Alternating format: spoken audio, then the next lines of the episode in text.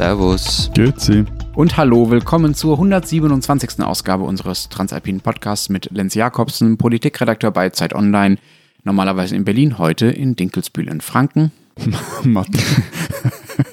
Was ist denn an Franken jetzt Nein, so lustig? Nicht, nee, nee, kannst du uns Alles bitte gut. mal Bilder Alles aus gut. Dinkelsbühl schicken? Ich will mal sehen, wie es dort aussieht. Aber hier ist Matthias Daum, zuerst mal Leiter der Schweizer Ausgabe der Zeit in Zürich. Und Florian Gasser, stellvertretender Chef der Österreichseiten der Zeit, heute mit Baustellenlärm im Hintergrund aus Innsbruck. Wir wollen heute reden zum einen über Regionalflughäfen. Dinkelsbühl hat leider keinen, dafür viele andere Klein- und Mittelstädte in den Alpen und in Deutschland. Wir wollen darüber reden, ob die sich lohnen, warum es die überhaupt gibt und wie man mit denen am besten umgeht. Und wir wollen reden über Tennis. Es gab da ein nicht ganz unwichtiges Spiel am Sonntagabend. Äh, wir wollen darüber reden, welche Rolle der Sport in unseren Ländern spielt. Selbst Florian hat sich darauf eingelassen, auch wenn er jetzt schon wieder demonstrativ gähnt. Wenn Sie uns dazu was schreiben wollen, dann schicken Sie uns es doch an alpen.zeit.de. Und ich fürchte, ich muss beim ersten Thema, beim Thema Regionalflughäfen, gleich mal äh, wieder den großkotzigen Deutschen geben. Ich habe mich ehrlich das gesagt fällt dir Die gewundert. also Rolle, die Rolle so- magst du doch. Komm. So schwer. Ihr habt mich da schon sehr, sehr reingedrängt. Äh, Ich habe mich wirklich gewundert, dass ihr über Flughäfen reden wollt, also über Flughäfen im Plural, mehrere. Habt ihr überhaupt mehrere? Sind eure Länder dafür nicht äh, sowohl einwohnermäßig als auch flächenmäßig viel zu klein? Lohnt sich das überhaupt? Also ich, ich meine, du sitzt jetzt vielleicht in Franken, gell? aber ähm, also, dass du dich traust als Berliner, wenn auch als Wahlberliner, aber wurscht, da jetzt irgendwie einer großen Macker zu machen, wenn es um Flughäfen geht, ich meine, also mir fällt jetzt nichts ein. Ernsthaft? Ein bisschen Demut, nur ein bisschen? Ist eigentlich gemein. Er, er, er kann jetzt wirklich, der, der Lenz kann doch nichts für, dass er in einer Failed City lebt. Doch, Und- freie Nein, Entscheidung. Ja, ja, nein, Doch. aber okay, so. Ich meine, also Dortmund hat einen funktionierenden Flughafen, habe ich gesehen. Ja, wobei, wobei funktionierend auch sehr, sehr relativ ist, aber äh, dazu äh, später mehr. Tatsächlich, Dortmund hat einen eigenen Flughafen. Vielleicht müssen wir auch erstmal klären, über welche Flughafen wir überhaupt reden. Also wir reden nicht über die großen, das wären in Deutschland zum Beispiel Frankfurt und Berlin, den, ein, die anderthalb, die es da momentan gibt. ähm, Köln, Bonn, München, Hamburg. Und wir reden auch nicht über diese kleinen Flugfelder äh, auf dem Land, wo sie die Hobbypiloten mit ihren Segelflugzeugen äh, starten und landen, sondern wir reden über die Regionalflughäfen. Davon gibt es in Deutschland beispielsweise 14. Die liegen dann zum Beispiel in Kassel oder in Bremen oder in Erfurt, Weimar, also in diesen mittelgroßen Städten oder bei mittelgroßen Städten. Friedrichshafen, Memmingen, Places to be. Genau, also es geht um diese, es geht um diese ganzen Regionalflughäfen, die, das war zumindest wohl irgendwann mal der Gedanke, zu jedem Städtchen irgendwie dazugehören. Und in Österreich gibt es davon sechs. Wow, das ist aber Und echt viel. Ja, ja, das ist eine ordentliche Zahl. Und wir erscheinen ja diese Woche wieder mit einer eigenen Alpenausgabe in Österreich und der Schweiz. Und ich, Matthias und meine Kollegin Christina Pausackel haben da ein Stück geschrieben, in dem wir der Frage nachgegangen sind, warum gibt's die eigentlich? Ja, und warum sollte es sie nicht geben? Also ist doch das gute Recht von jeder Stadt oder von jedem Unternehmen, irgendwo einen Flughafen zu eröffnen. Es gibt ja noch viel absurdere äh, Dinge, wo man die Frage stellen kann, warum es sie eigentlich gibt. Also darf ich mal an das Deutsche Brotinstitut erinnern von letzter Woche. Nee, das Deutsche Brotinstitut hat sich die Brotsendung super. gerettet. Ich Also, finde das ganz super. Also warum sollte es das Deutsche Brotinstitut geben, aber keine Regionalflughäfen? Sind die zu teuer oder was ist das Problem mit denen? Nö, also bei uns sind, sind die, die meisten davon eigentlich rentabel. Also das ist nicht das Problem. ja gut, also ihr behauptet, sie seien rentabel, bei uns sind sie das Genau. nicht. Und, aber vielleicht können wir das zu später das noch etwas ausbeinen, was das noch heißt. Aber verstehe ich das richtig, Florian? Eure Regionalflughäfen, die bekommen keine Subventionen, die lohnen sich also? Sie kriegen keine Subventionen äh, in der Form, wie ich es zumindest verstanden habe, wie es bei euch ist. Ähm, natürlich gibt es Geld für Ausbauten und so weiter. Und dann ist in manchen Fällen auch die Frage, wem gehört zum Beispiel das Grundstück? Also ich habe mir es für Innsbruck mal ein bisschen genauer angeschaut. Ähm, das Grundstück gehört Stadt und Land. Der Flughafen, der gehört auch Stadt und Land, zahlt keine Miete dafür oder keine Pacht. Aber er schüttet Dividenden aus, weil er eben profitabel ist. Aber natürlich, wenn mal ein schlechtes Jahr kommt, dann ist die Dividende niedriger und wenn es ganz mies kommen sollte vielleicht, dann kann sie auch mal ausfallen. Also das ist halt dann schon irgendwie Form von indirekter ähm, Subventionierung. Und über so Dinge wie Kerosinsteuer äh, haben wir jetzt noch gar nicht geredet, aber das würde jetzt halt zu weit führen. Das ist so viel zum Thema rentabel. Aber trotzdem, also Ja. dass ihr mal jammert, wenn ihr keine Dividenden von euren Flughäfen kriegt, das ist in äh, Deutschland ziemlich unvorstellbar, ne? Also von den Regionalflughäfen, die wir haben, ähm, da äh, zahlen äh, oft die Kommunen und die Bundesländer vor Ort wirklich direkt was zu, also eine direkte Subvention. Genau, aber was ich nicht verstanden habe, ist, wie hoch sind die Subventionen? Also wie viel muss da reingebuttert werden? Ja, das, es gibt leider keine seriösen Gesamtzahlen, weil es so viele verschiedene Subventionen gibt, dass es das quasi kaum zu ermessen ist. Aber es gibt eine Studie des äh, BUND, also einer, äh, eines Naturschutzverbundes, äh, die natürlich ein Interesse daran haben, diese Flughäfen nicht allzu gut aussehen zu lassen. Das muss man auch dazu sagen. Aber die haben mal in die Bilanzen geguckt und die Zahlen der Bilanzen sind natürlich relativ eindeutig, egal wer die, wer die da raussucht. Und da ist rausgekommen, dass beispielsweise im Jahr 2019 die Betreiber der Regionalflughäfen in Deutschland insgesamt 26,7 Millionen Euro an Verlusten auf den Steuerzahler abgewälzt haben. Also da geht es nicht darum, dass sie keine Dividenden zahlen, sondern dass sie einen Vertrag mit den jeweiligen Kommunen haben, in denen drin steht, liebe Leute, wenn der Flughafen Verlust, wenn der Flughafen Verlust macht, dann muss halt äh, die Kommune das halt einfach mittragen. Und äh, der tolle Dortmunder Flughafen beispielsweise hat in den letzten Jahren so regelmäßig zwischen äh, 13 und 17 Millionen Euro Verlust an die Stadt Dortmund abgewälzt. Das ist halt schon heftig. Und dazu kommen dann immer noch so Betriebskostenzuschüsse und viele andere indirekte Subventionen, also die Bauhilfen und die Grundstücke, von denen du auch schon gesprochen hast, Florian. Darf ich da eine, eine Zwischenfrage kurz stellen? Ich mhm. habe den, den, Flughafen Dortmund noch etwas studiert. Hm? Das Streckennetz des Flughafens Dortmund. Nein, ernsthaft, was dort auffällt, der ist ja total nach Osteuropa ausgerichtet. Es gibt so diese Feriendestination, das ist klar. Aber sonst kannst du, da, du kannst nicht nach Zürich, ich glaube nach Wien kannst fliegen, bin nicht ganz sicher, aber vor allem kannst du in irgendwelche rumänischen Städte fliegen etc. Was hat das damit auf sich? Ich kann es hier nicht ganz seriös beantworten. Es gibt tatsächlich eine relativ große Migration von ähm, aus ein paar osteuropäischen Ländern nach Dortmund, aber ich weiß ehrlich gesagt nicht, ob die alle fliegen. Äh, keine Ahnung. Es kann sein, dass sich das lohnt. Also es hat ja auch was, was mit den Gebühren der Flughäfen zu tun und was mit den Angeboten der umliegenden äh, Flughäfen. Und wenn man halt von Köln-Bonn überall hinfliegen kann, dann muss man sich halt als Dortmund irgendwas Besonderes aussuchen, wo man wo man hinfliegen soll. Aber vielleicht erklären die äh, attraktiven Ziele in Rumänien auch, äh, warum die Verluste in Dortmund so hoch sind. Aber äh, sag mal, das, das mit den Subventionen und diesen Millionen, die ihr da reinbuttert, warum? Ja, aus dem gleichen Grund, aus dem ihr auch so viele Flughäfen habt, weil so ein eigener Flughäfen halt offenbar äh, ziemlich schick ist für so eine Region, weil zum Beispiel Dortmund offenbar sehr stolz darauf ist, so einen Flughafen zu haben und weil damit die Hoffnung auf so einen Sogeffekt verbunden ist. Also nach dem Motto, wo man direkt hinfliegen kann, da lassen sich dann auch mehr Unternehmen nieder, da gibt es dann mehr Arbeitsplätze, da kommen mehr Touristen hin und so weiter und so fort. Nur funktioniert das halt an den allermeisten Orten gar nicht, weil sie zu nah an den größeren Flughäfen liegen und die ihnen dann die Passagiere wegziehen. Also zum Beispiel die ganzen Dortmunder Passagiere einfach äh, nach Köln-Bonn äh, oder nach Düsseldorf, in der auch sehr riesig ist, äh, gehen und von da aus einfach losfliegen oder weil die ICE-Strecken zu nah sind und man von da aus dorthin kommt, wo man sonst hinfliegt. Also innerdeutsche Flüge von Dortmund beispielsweise lohnen sich nicht unbedingt, weil der ICE nach Berlin quasi direkt in Dortmund losfährt. Und das sind, glaube ich, dreieinhalb Stunden nur noch. Und eine neue Studie des BUND, von der ich vorhin schon erzählt habe, die warnt jetzt davor, dass zwölf dieser 14 Regionalflughäfen, die es in Deutschland gibt, eigentlich gar nicht aus eigener Kraft überleben können. Und das kommt ja noch dicker. Also ab 2024 äh, 20 dürft ihr nach EU-Recht ja gar nicht mehr die Flughäfen so subventionieren, wie ihr das dann macht. Dann müsst ihr so diese Workaround-Lösungen wie in Österreich einführen.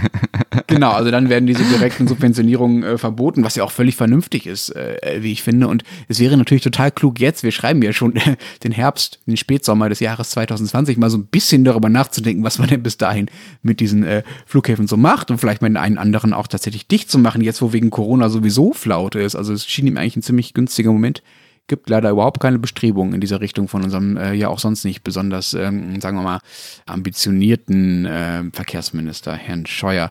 Aber sagt mal, wenn eure Wobei es, ja? Wobei es in den letzten Jahren ja bei euch vor allem noch äh, völlig andere Entwicklungen gab. Also ich habe äh, bei dir nicht ganz in der Nähe, da glaube ich doch über eine Stunde mit dem Auto in Memmingen im Allgäu. Da gibt es zum Beispiel einen Flughafen, der eigentlich erst in den letzten 10, 15 Jahren richtig entstanden ist. Das war vorher ein Fliegerhorst der Bundeswehr und ist jetzt so ein äh, Low-Cost-Carrier-Hub, der dort mehr, nicht, halb, nicht aus dem Boden gestampft, aber wirklich so ausgebaut wurde. Also die Entwicklung war halt in den letzten 10, 15 Jahren schon völlig in eine andere Richtung.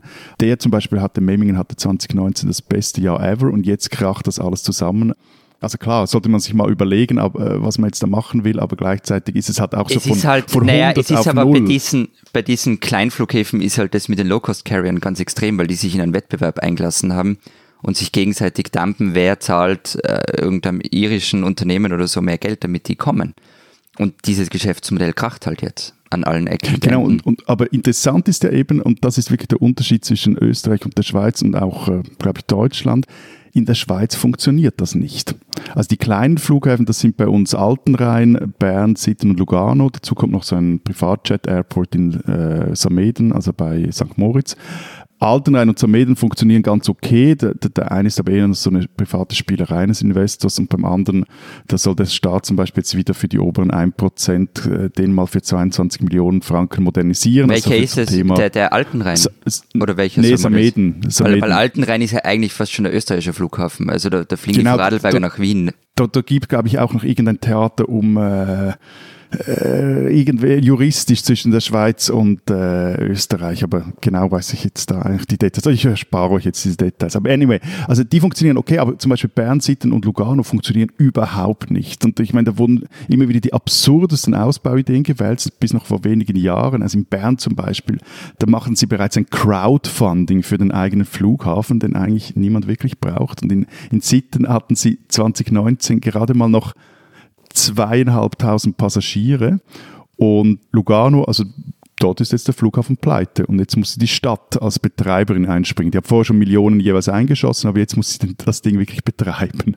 Aber jetzt warte mal, also der Markt hat bei euch die Flughäfen gerichtet und jetzt springt die öffentliche Hand ein. Das ist sehr unschweizerisch, oder? Also der Markt hat die Fl äh, was ist jetzt unschweizerisch, dass der, der Markt das richtet, dass die öffentliche Hand Nein, dass der Markt richtet, ist sehr schweizerisch, aber dass die öffentliche ja, Hand das ist so klischee-schweizerisch, aber ich, also gerade bei diesen Flughäfen, wenn man das etwas die Geschichte anschaut, das ist jetzt nicht viel besser hm. wie bei euch. Also die fingen auch immer wieder äh, in den äh, Portemonnaies mit dem Steuergeld drin rum, um die regionalen Flughäfen irgendwie zu retten, aber eben es gibt dann so der, der Moment, wo man dann merkt, hey, jetzt, jetzt funktioniert es dann halt einfach wirklich kaum mehr, aber so, so einen großen Mut zu sagen, hey Freunde, eben, wir brauchen das vielleicht jetzt noch für Rettungshelikopter und den einen oder anderen Ambulanzchat, aber sonst ist gut. Hatte bis jetzt kaum jemand. Was man aber sagen muss, halt, dass die Betreiber jetzt, äh, das ist das, das Neueste, auf die Businessfliegerei setzen, also auf Privatjets. Äh, wie gesagt, das passt ja, und vor allem, weil zum Beispiel Sameden, also bei St. Moritz, die leben so nur davon. Klischee. Und ich fand ja, das passt, das passt doch super. Also das äh, scheint, scheint mir genau die Schweizer Nische zu sein, die für die Privatjets kleine Flughäfen zu bauen, die dann aber auch ehrlich gesagt die Leute, die da landen, irgendwie auch selbst mit bezahlen sollten. Also das verstehe ich ehrlich gesagt nicht, warum ihr das macht. Und das ist ja noch krasser als in Deutschland. Okay, dass wir mal 15 Millionen geben, damit Dortmund irgendwie einen eigenen Flughafen hat, ist schon schlimm genug, finde ich persönlich. Aber dass jetzt in Lugano die Stadt den Flughafen betreibt, weil der Flughafen pleite ist, warum lässt man denn dann den Flughafen nicht einfach pleite gehen? Also warum macht man nicht einfach dicht? Äh, äh wieso fragst du mich das? Gute Frage. Weil du hier den Land repräsentierst. Text dazu geschrieben hatte, weil du Schweizer bist. Jetzt muss ich noch Marco Boradori, den Stadtpräsidenten von Lugano, verteidigen. Nein, aber ich meine, das ist also es wird noch besser. Eben, die haben bis vor kurzem wirklich absurde Ausbaupläne gewälzt diesen Flow in den Kopf gesetzt hat ihnen äh, die Uni St. Gallen. Da gibt es so ein Flugverkehrszentrum. Die, die wollten irgendwie bis ins Jahr, glaube ich, 2030, 35 über 300.000 Passagiere abfertigen. Irgend sowas. Eben Boradori, der Stadtpräsident von Lugano, der wollte sogar eine eigene Fluggesellschaft gründen, damit er dann von Lugano nach Genf fliegen kann. Das ist so die einzige innerschweizer Strecke, die wirklich mühsam und noch lang dauert. Ähm, ist Swissair eigentlich wieder frei als Name? Keine Ahnung, eine gut, gute Frage, wem, wem der jetzt eigentlich gehört. Ähm, aber eben, also es ist, es ist recht absurd. Aber noch die Frage mit der Privatfliegerei, wenn man jetzt öffentliche Infrastruktur sehr weit definiert, dann kann man ja sagen, dass es auch dazu gehört, so für diese supermobilen, globalen Nomaden-Business-Leute eine Infrastruktur zur Verfügung zu stellen. Aber ich bin da völlig bei dir. Also die hätten auch die Kohle, um das selber zu bezahlen. Also, weil, muss man nur wissen, kurz, Flughafen Lugano, also unter anderem gab es dort bis vor kurzem einen Hanfshop im Flughafen. Das ist so das äh, Level. Und der, der, wird jetzt von der Stadt Lugano betrieben. Super, ja. okay, wird nicht mehr betrieben, bis vor kurzem sagtest du. Aber äh, Matthias, wir haben jetzt sehr lange darüber geredet, äh, wie kaputt das bei uns alles ist und wie viel Verlust unsere Städte damit machen und äh, wer da alles einspringen muss. Und Florian, du hast ja am Anfang gesagt, äh, dass sich bei euch die Regionalflughäfen komischerweise ökonomisch lohnen. Erstens mal, warum funktioniert das bei euch, was bei uns offenbar nicht funktioniert? Und zweitens, warum findest du es trotzdem doof? Also warum sollen die denn dann bitte dicht machen? Die können doch bitte einfach weiter offen bleiben, wenn sich das lohnt. Das gehört doch auch zu unternehmerischen Freiheit dann dazu, das einfach weiter betreiben zu dürfen. ja, äh, man, na, ja, also wir reden da ja nicht über, über irgendein Dir gefällt's halt nicht. Dienstleistungsunternehmen. na, das hat damit überhaupt nichts zu tun. Es gibt halt mehrere Branchen, wo man sagt, die lohnen sich und trotzdem sind sie vielleicht Auslaufmodelle. Kohlekraftwerk zum Beispiel. Also vermutlich rentieren die sich ökonomisch, aber trotzdem sagen die meisten Leute, und du, Klavilenz, gehörst dazu, dass die eigentlich keine Zukunft haben. Und ich meine, Regionalflughäfen gibt's im österreichischen Fall halt vor allem für zwei Zwecke neben der Privatfliegerei, von der Matthias geredet hat, nämlich die Kurzstrecken Zubringerflüge und den Tourismus. Und also Kurzstrecken und Zubringer, die lassen sich halt jetzt schon vielfach und in Zukunft noch viel mehr mit der Bahn machen. Also nimm her Salzburg, Wien, Linz, Wien, Graz, Wien, all solche Sachen. Also warum soll ich auch von Klagenfurt nach Wien und von dort dann nach Übersee fliegen? Wenn mich die Bahn vielleicht fast gleich schnell zum Wiener Flughafen bringt. Also geben du diese Flughäfen am Ende äh, wegen irgendeiner Form von, was du ja vorher schon gesagt hast, als ähm, Standortpatriotismus von Lokalpolitikern, die halt Ja, einen Flughafen oder wegen wollen. der Nachfrage, Entschuldigung. Aber wenn die Leute damit fahren, dann scheint es offenbar nicht so zu sein, dass sie es, dass sie es genauso gut mit der Bahn machen können. Dann machen sie es offenbar lieber mit dem Ja, Flugzeug. ja, das mit der, nein, äh, genau, bei dem mit der Bahn, also ich, ich sage ja niemand, dass die morgen, dass es morgen keine Regionalflughäfen mehr braucht dafür, aber da gibt es auch noch viel Ausbaupotenzial. Zum Beispiel, um mal wieder in Tirol zu sein, München liegt für mich aus Innsbruck gleich ums Eck, aber es gibt keine direkte Zugverbindung zum äh, Münchner Flughafen. Das müsste halt mal gemacht werden. Du wolltest jetzt, Lenz, wahrscheinlich irgendwas sagen über die zehn Minuten von, äh, zum Flughafen München von Edmund Stoiber, die es bis heute noch nicht gibt, oder? Ähm, du meinst mit dem Transrapid? Ja, nee, das mache ich dann, Ja, das mache ich dann mit meinem Gärtner oder so. Nein, aber im Ernst, also ich, äh, da liegen halt die Alpen dazwischen. Und wenn du dir wünschst, dass mal endlich mal ein Schnellzug von direkt von Innsbruck nach München fährt, dann muss man doch dazu sagen, dass es auch teuer ist und dass es natürlich sozusagen auch deinem Interesse als Zugfahrer entspricht. Also äh, das ist ja sozusagen ein politischer Plan, den du da aufmachst und kein Szenario. Na, na, klar, aber ich finde das ja bei, bei man kann es, man kann solche Verbindungen immer machen. Der zweite Punkt, und der ist schon etwas problematischer, das sehe ich, ähm, das ist das mit dem Tourismus. Denn natürlich wollen die Leute so nah wie möglich beim Skigebiet landen und dann einen möglichst kurzen Transfer haben. Das umzustellen, also überhaupt, dass man Tourismus äh, mehr auf die Schienen verlagert, das ist recht kompliziert und wahnsinnig aufwendig. Also dagegen ist äh, Zugverbindung zum Flughafen München relativ easy, weil natürlich ein Charme vom Fliegen äh, ist, dass sich jemand anders darum kümmert, dass mein Gepäck von A nach B kommt. Und in den Familienurlaub mit dem Zug zu fahren, das kann schon ziemlich nervig sein. Und da gibt's halt natürlich Überlegungen, es ist jetzt nur nirgends wirklich umgesetzt, dass man zum Beispiel dem Gepäck einchecken kann am Bahnhof. Ich finde es übrigens ganz fantastisch, wie du äh, mit deinem leichten Akzent Gebäck statt Gepäck sagst. Also mir ist es auch sehr wichtig, dass mein Gebäck von A nach B kommt. Das war jetzt richtig gemein. ja, Nein, aber äh, also du hast jetzt also so etwas im, im Konjunktiv gesprochen, aber ich meine, in, in der Schweiz ist es so, dass die meisten Regionalflughäfen wegen den guten Anschlüssen und Zuganschlüssen auch an einen größeren Airport abgeschmiert sind. Zum Beispiel Bern ist halt einfach, da bist du viel zu schnell am Flughafen Zürich oder die, die SBB, das gibt's aber schon seit Jahren bei uns, sogenannte Flugzüge, wo du zum Beispiel von Basel, äh, Bern, jetzt auch neu von Genf oder eben auch von Lugano, dann schnell äh, am Flughafen bist und ähm, Du hast vorhin von großen ähm, Eisenbahnprojekten gesprochen, Florian. Also bei uns zum Beispiel wird jetzt ähm, im Dezember geht der neue Generi-Tunnel in Betrieb. Da bist du dann von Lugano in Zürich, jetzt in der Stadt, in unter zwei Stunden und am Flughafen in knapp über zwei Stunden. Und ich meine, ihr, ihr baut ja auch den Semmering-Tunnel, der ist dann bald mal fertig. Oder diese Korallenbahn Ja, zwischen genau. Graz, Graz und Klagenfurt, oder? Liegt Ja. die? Also das Zeug wird ja gebaut und jetzt geht es Genau. halt darum, auch die Konsequenzen zu ziehen. Genau, also und es gibt zum Beispiel ja schon sowas wie bei euch, dass man mit ähm, einem Flugticket von Salzburg zum Flughafen Wien mit dem Zug fahren kann. Also man checkt dann wirklich schon ein mit diesem Zugticket. Und ich meine, die Sache mit Mailand bei euch, das finde ich wirklich schlau, was ihr da gemacht habt. N- Nur kurz, da muss man vielleicht, Ja. das haben wir gar noch nicht erklärt, Mailand Malpensa, also der eine von zwei Mailänder Flughafen, der ist seit einem Jahr mit einer S-Bahn verbunden nach Lugano, da dauert es eine Stunde 45 und da bist du an einem der großen Drehkreuze in Europa.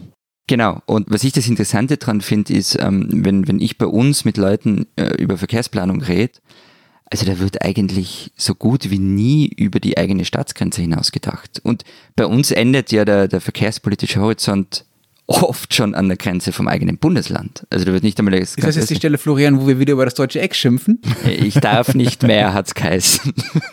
Nein, die, die, Italiener sind halt einfach die besseren Nachbarn als die Bayern. Ja, offensichtlich. Und, äh, ja, oder, oder, es geht ja noch weiter. Also wir teilen uns ja äh, einen Flughafen mit Frankreich und mit äh, Baden-Württemberg, nämlich den von Basel. Der liegt ja auf eigentlich mitten in französischem Territorium und äh, heißt ja auch offiziell Basel-Mulhouse-Freiburg. Das ist beeindruckend. Aber habe ich eigentlich schon die Geschichte mit dem Flughafen Graz und Klagenfurt erzählt mit der Korallenbahn und vor allem, was Jörg Haider damit zu tun hatte? Oh, Jörg Haider, ich bin ganz ohrleglos. Funktioniert immer noch, der Deutsche beißt an.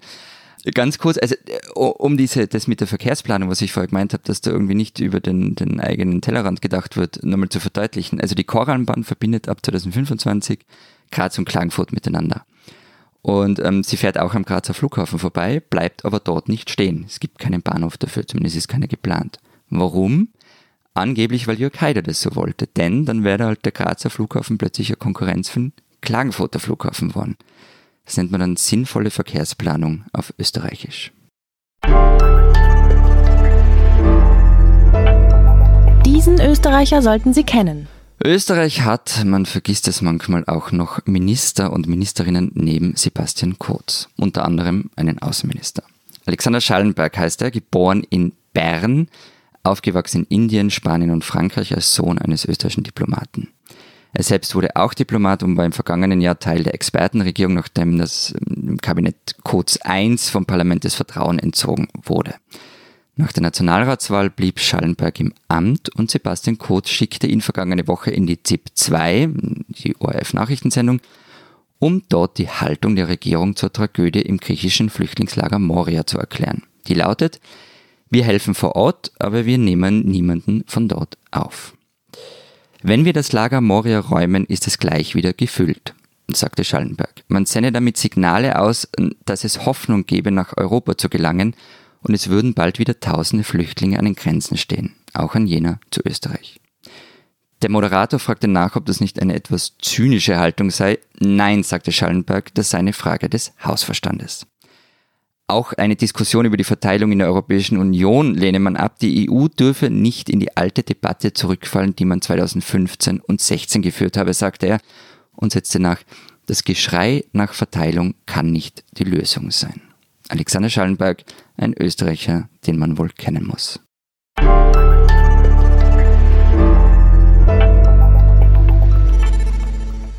Was habt ihr eigentlich Sonntagabend gemacht? Wie immer bin ich in mich gegangen. Ich habe gegrillt. Ihr Banausen.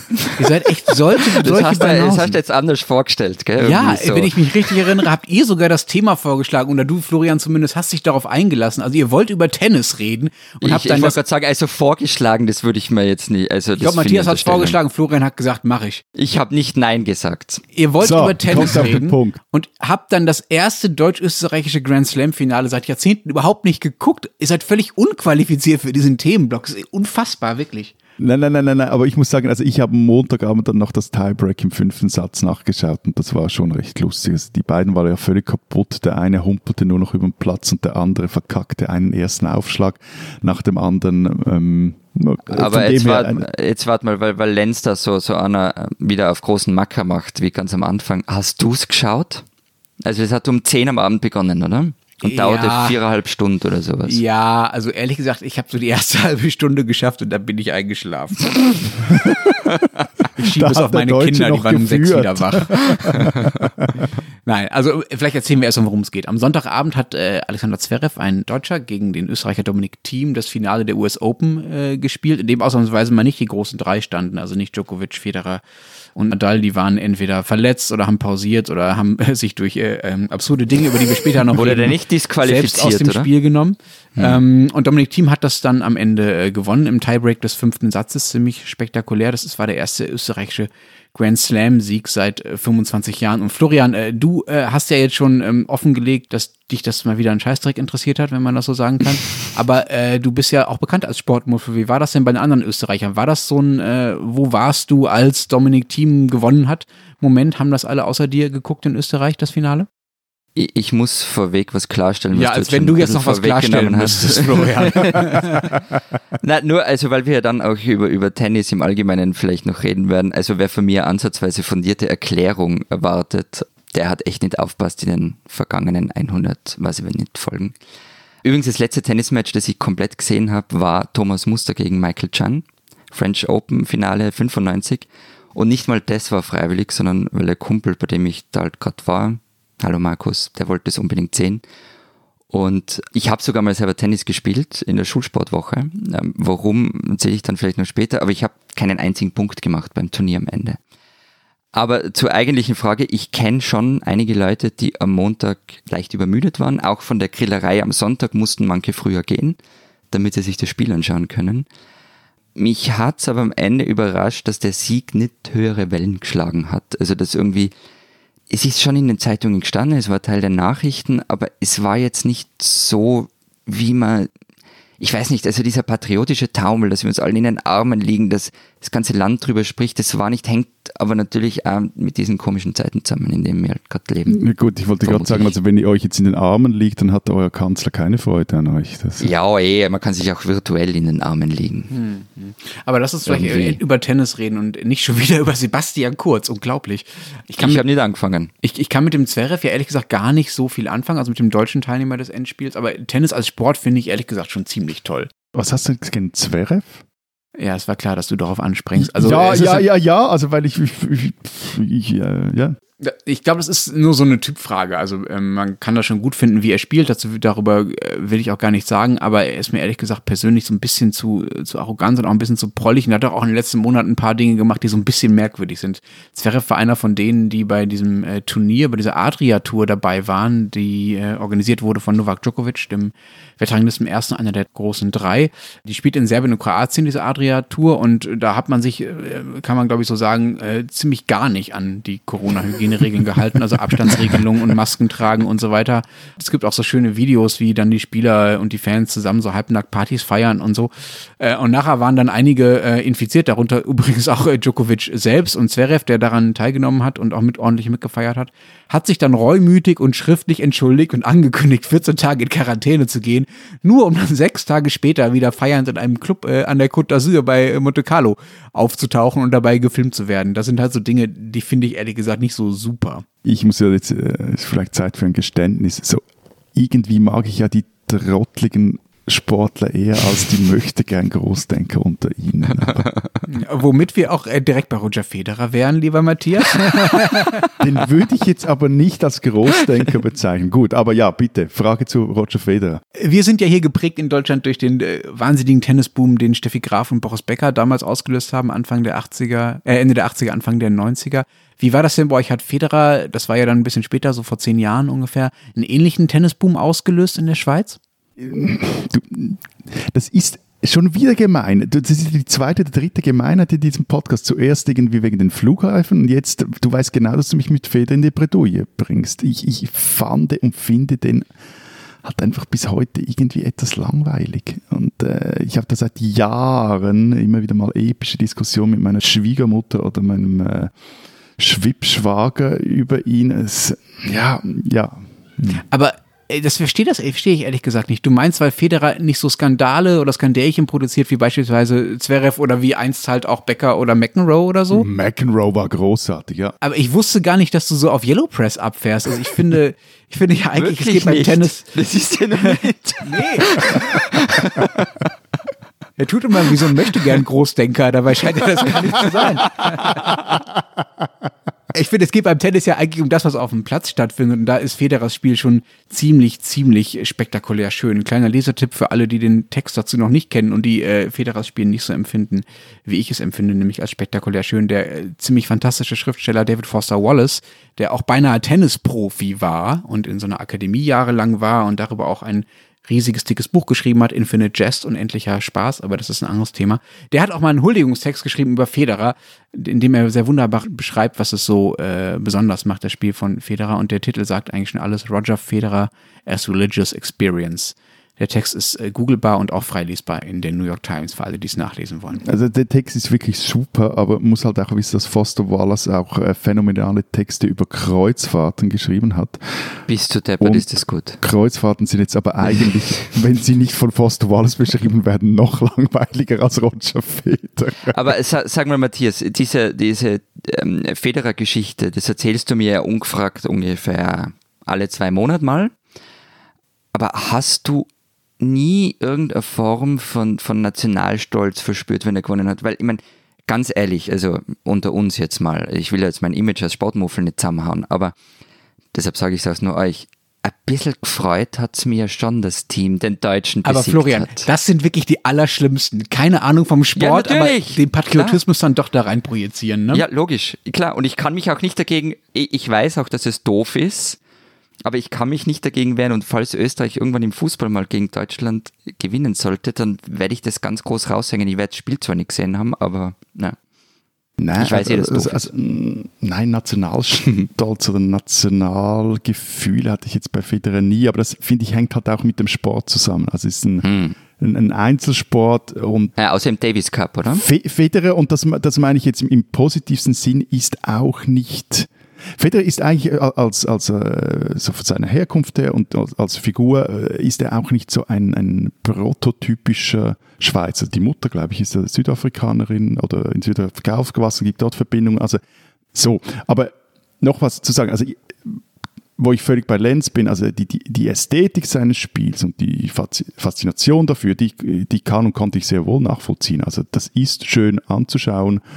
Aber am spannendsten fand ich ihn eigentlich jeweils in seinen großen Niederlagen. Also so Grand Slam Finals, bei denen es dann bald mal zu dunkel wurde, um noch richtig Tennis zu spielen. Ich kann jetzt auch nicht sagen, dass ich so einen, Was war das Tolle an seinen Niederlagen?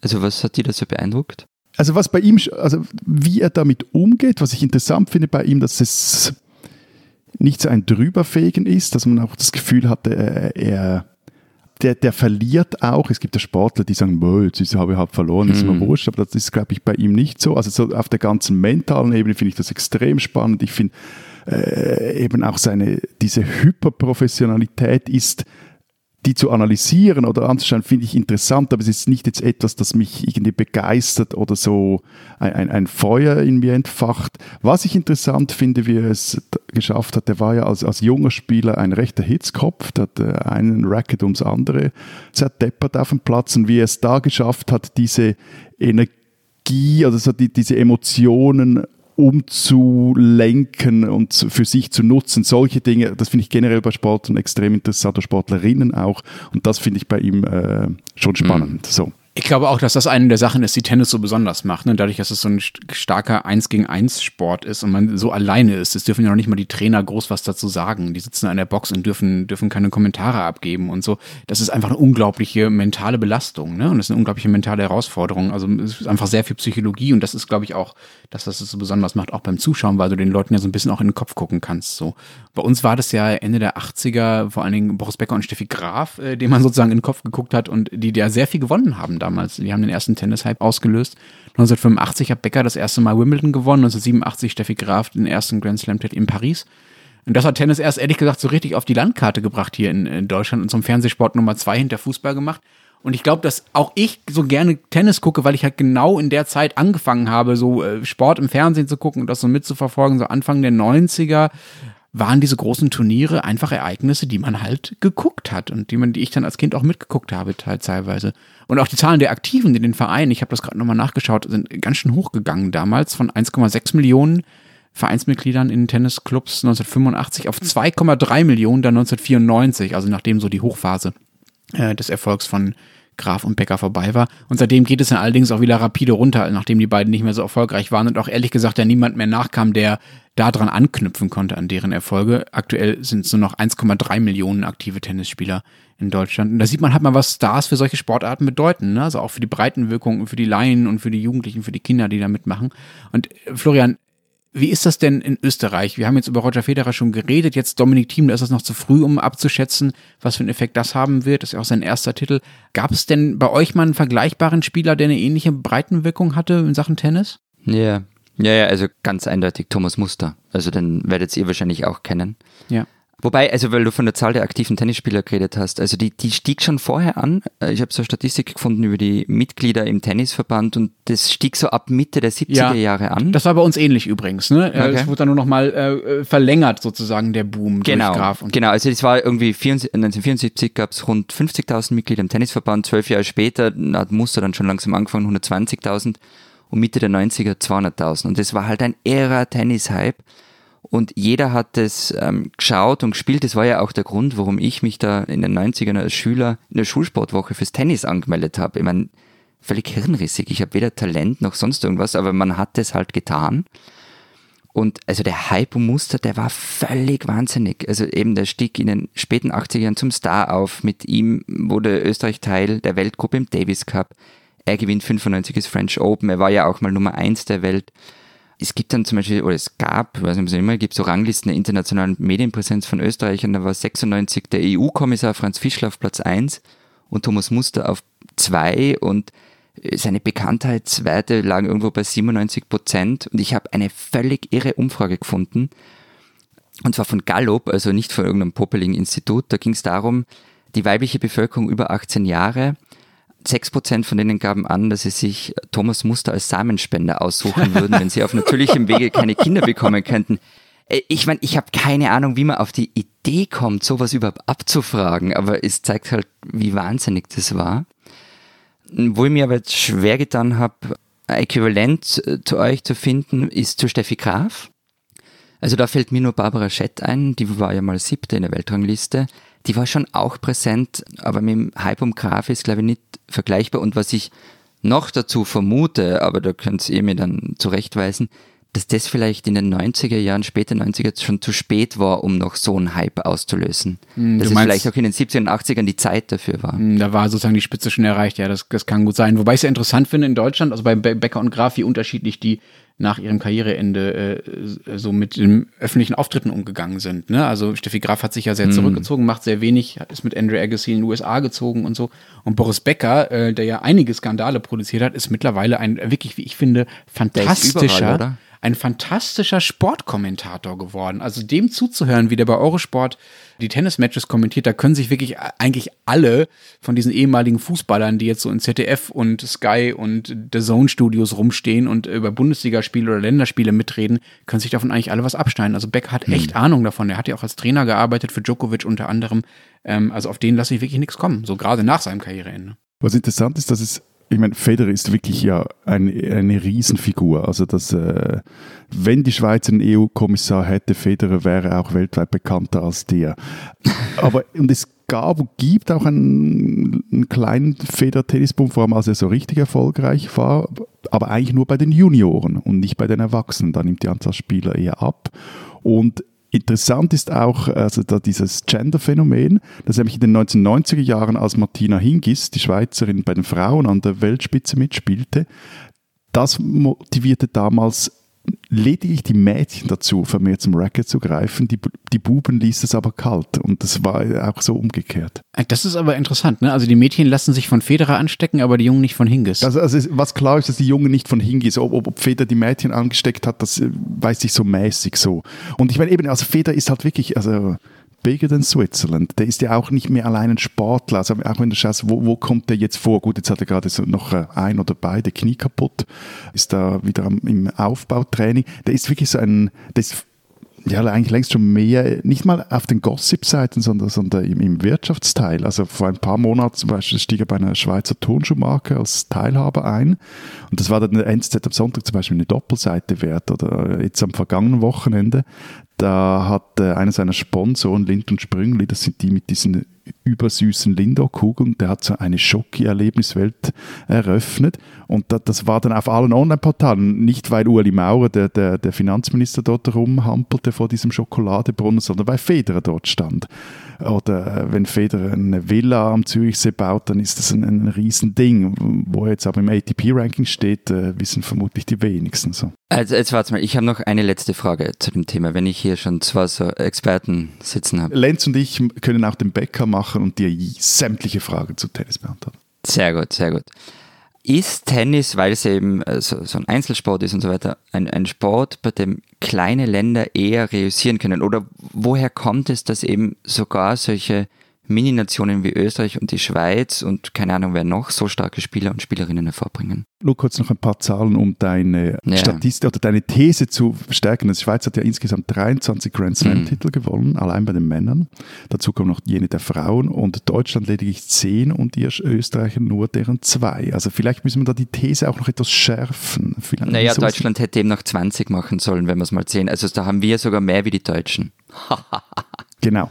Und eben neben Federer. Muss ich jetzt was sagen? Nein, nein, ne? nein, nein, nein. Gönn's äh, euch. Neben Federer gibt es ja auch noch Stan Wawrinka, der äh, sehr gut Tennis spielt bei den Männern und bei den Frauen gibt es zurzeit Timea Baczynski oder Belinda Bencic. Wir haben ja sogar mal den Davis Cup gewonnen. Okay, okay. Ich weiß schon, äh, Sportfans werfen gern mit Statistiken um sich, aber das ist, hat jetzt nicht meine Frage beantwortet. Genau, aber Sportfans wissen auch, dass es einen sogenannten European Tennis Report gibt. Zumindest habe ich das im Laufe dieser Recherche herausgefunden. Und da steht halt drin, dass in der Schweiz 7,31 Prozent aller Einwohner Tennis spielen. Und das ist europäischer Spitzenwert. In Österreich sind es 4,58 Prozent und in Deutschland 4,26.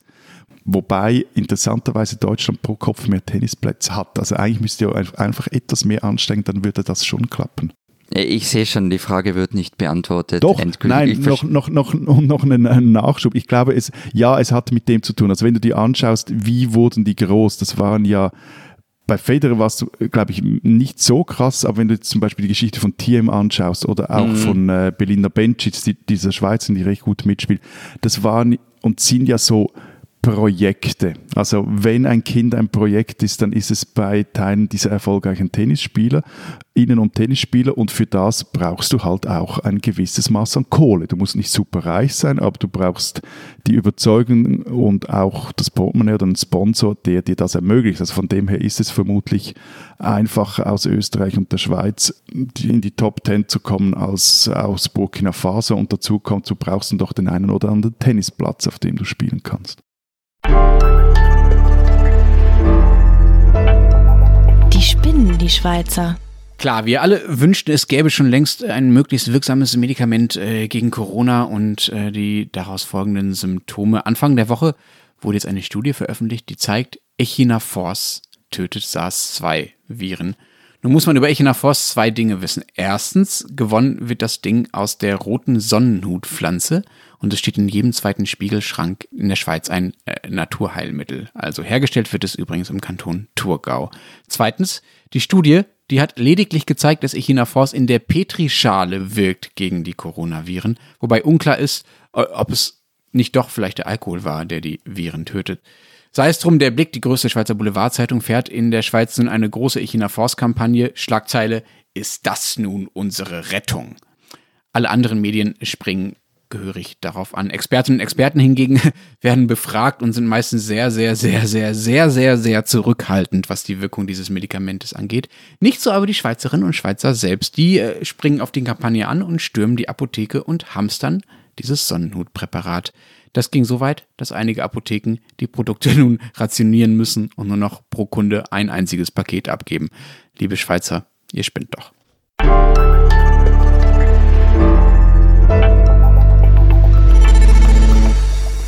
Das war's diese Woche bei unserem Transalpinen Podcast. Wenn Sie wissen wollen, was sonst noch so los ist in der Schweiz und in Österreich und in Süddeutschland und überhaupt, dann lesen Sie diese Woche wieder die Zeit Alpen, die gedruckte Ausgabe und die digitale Ausgabe für unsere drei Länder zusammen. Was habt ihr reingeschrieben, Matthias? Point Set Match. Nein, wir haben äh, Championship. Wir haben reingeschrieben diese große Geschichte, über die wir auch gesprochen haben, über äh, die Regionalflughäfen. Dann haben wir eine Recherche drin von August Modersohn. Der ist Herrn Flick nachgegangen. Herr Flick ist deutscher Kunstsammler, dessen Hallen in Berlin von einem österreichischen Immobilienkonzern bald geschleift werden und dessen Stiftung in Zürich sitzt. Und August hat sich gefragt, was passiert jetzt mit dieser weltberühmten Flick-Kunstsammlung? Und Urs Willmann hat einen äh, Biertest gemacht, ähm, eine Wanderung zu den höchstgelegenen Brauereien und er hat ordentlich verkostet. Dazu erzählt Arabella Kiesbauer dann auch noch, warum sie eigentlich gern mal Sennerin sein möchte. Und es gibt ein Porträt über die Skifahrerin Corinne Sutter. Die Schweizerin, unter anderem wegen ihr, ist Österreich nicht mehr auf Platz 1. Der, ich kann es gar nicht aussprechen. Matthias, Genau, genau. Ich, hab, ich wollte eigentlich gleich, ich, ich, hab, ich wollte mich gleich zu Wort melden, weil ich jetzt ernsthaft gedacht habe, dass Florian, dass Florian dieses äh, Porträt von Marlon Rouge nicht erwähnt über Corinne Sutter, dank der die Schweiz nach über 30 Jahren endlich wieder mal die Nationenwertung im Skiweltcup gewonnen hat und bald Mitte Oktober geht ja in Sölden die neue Saison los. So, und damit machen wir Schluss. Florian darf weinen gehen und wir hören uns nächste Woche wieder. Bis dahin sagen wir Vielen Dank. Point Set Match Championship. Tschüss. und tschüss. Oh, genau, jetzt klingelt hier noch das Telefon. Gut.